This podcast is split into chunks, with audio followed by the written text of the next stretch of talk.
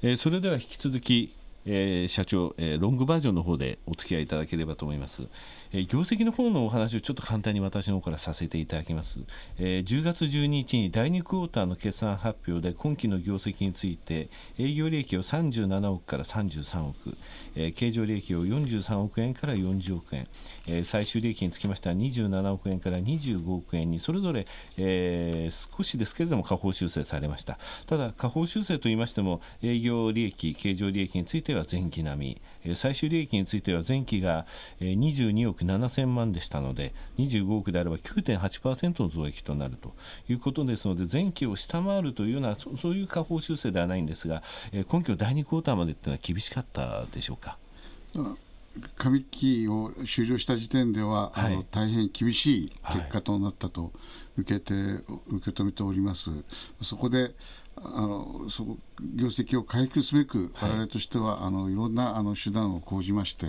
現在あの、取り組んでいるところでございますけれども、あの現時点ではおおむね順調に推移しておりまして、はい、あの計画上、前期並みの業績はあの達成できる段階に来ているのかなと思っております、はい、あの2年前ですね、はい、日記前もやはりあの上期終わった時点で大丈夫かなと思ったんですが、はい、数字をきちんと作ってくると、数字をきちんとあの上げてくるというのはですね御社の特徴なんですね、実は、えー、昨年までの3期連続で純利益は20億を、えー、きちんと出してて、その前の3期っていうのは19億ぐらいのところで、数字を作ってきちんと出してきてるんですね、ですのであの非常に安定感を感じるんですがあのやはり上期と下期だと、はい、おせんべいっていうのは下期の方が、まあ、あの季節的な要因がありまして、はい、あの下期の方があのやはりあの上期よりもあのご購入いただける頻度が高くなると寒いとか、はい、こたつに入ってみかんとおせんべいということになるんですね。はい、であの業績のお話ししましたので、はい、えー、私ので ROE について申し上げます、はい。はい、ROE につきましては8期連続で6%以上、はい。はい、えー、直近の6期につきましては7%以上の数字で安定してます、はい、えー、配当成功についても6期連続で22%以上、ですので、えー、亀田製菓さんというのは非常にですね、はい、えー、第2クォーターまでの数字がどうあれ、結局終わってみるときちんとその、えー、まとめてくるという印象があるんですけれども、はい、この安定感というのは、えー、どうでしょう？社長から見まして。あのー、実はあのー会社を運営する立場から言うと、はい、いつもハラハラドキドキの連続なんですけれどもただあの一度決めた数字はですね、まあ、あの執念を持ってやり遂げるっていくというのが、はい、まあ、あのみんなでてあのそういう意味で徹底しておりますので、はい、まあ、その結果がですね、まあ、あの結果として比較的安定した業績の推移となっているのではないかなと思っております、はい、いや売上含めて、えー、利益の部分も、はい、売上の部分非常に安定感が強いんですよね。はい経常利益につきましても9年連続25億を上回っているという状況ですので、この安定感、今年も続けてください。はい、でですね、はい、あの続きまして中期経営計画、はい、こちらについて、はい、えー、ちょっとお話しいただけますでしょうか。ああの当社の中期経営計画は新たに2012年の4月に、はい、あのスタートしたもので、はい、あの最終ゴールを2021年あの3月期というところに目標を置いております。それ会社の方向といたしましてグローバルフードカンパニーを目指すということでありますグローバルフードカンパニーということはあの2つの側面がありまして、はい、1つはあの商品面であり、はい、1つはあの販売する地域であるということでございます。で商品につきましてはあの米をの素材からもう少し和をあの広げていこうということ例えばあ小麦粉とかトウモロコシとかタピオカとか、はい、まあ、そういうようなことにも挑戦をしていきたいというふうに考えているわけです。またあの取り扱う地域につきましても日本国外から、はい、あの海外に広げていきたいというふうに考えております。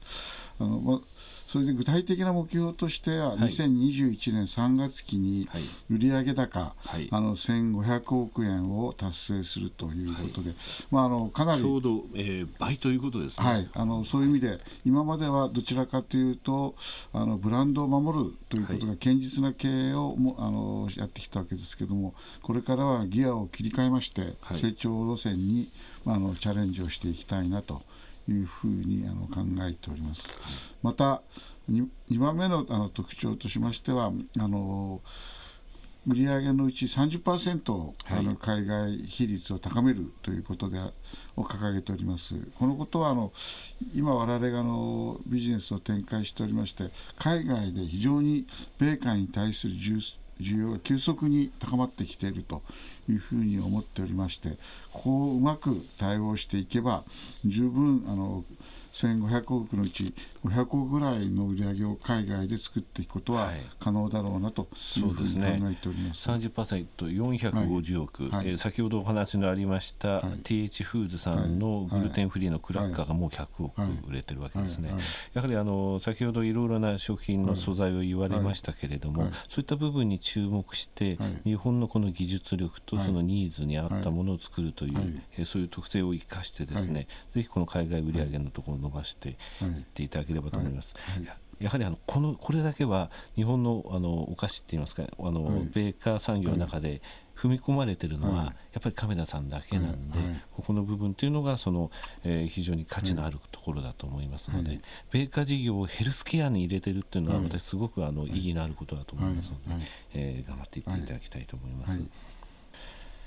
今、売上の品目とですね、はい、それから、えー、売るその、はい、えー、地域、はい、その、えー、グローバル化というものがありましたけれども、はい、えー、経常利益とかですね、売上の、えー、売上高経常利益の利益率の目標についても掲げられているというふうにお聞きしたんですが、こちらの方はどういう数字を、あの具体的にはあの経常利益率をですね2021年3月期には10%まで引き上げるとい。うことを掲げております。このことはあの海外のですね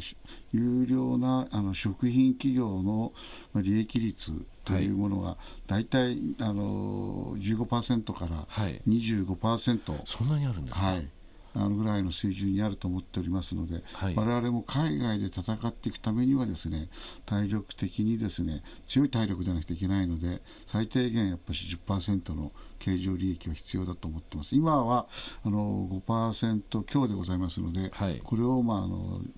10%まで引き上げるということを目標にしております。えー、えー、5%というのは非常に安定した数字で毎年作られてきてたんですけれども、海外はそこまで高いですか、はい、えー、先ほどあのグルグルテンフリーのところでも利益率高いなと思ったんですが、はい。はい、あの10%よりもさらに高い数字を出海外の有料食品メーカーは、はい、やはりあの相当いい水準だろうなと思ってます。なるほど、えー、ちょうど倍倍倍ですね、売上についてもそうですし、はい、えー、売上高経常利益についても、はい、2021年3月期に倍の10%を目指すと、はい、えー、食品で10%というとかなり日本の方では高くなりますけれども、はい、えー、そちらを目指して頑張っていただければと思います。はい。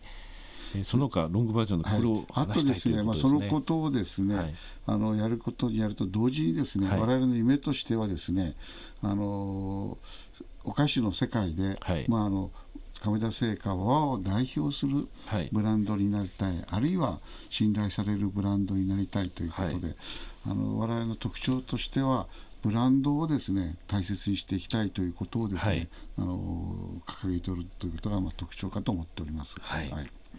えー、いずれお願いランキング、はい、世界バージョンがあるかもしれないですね、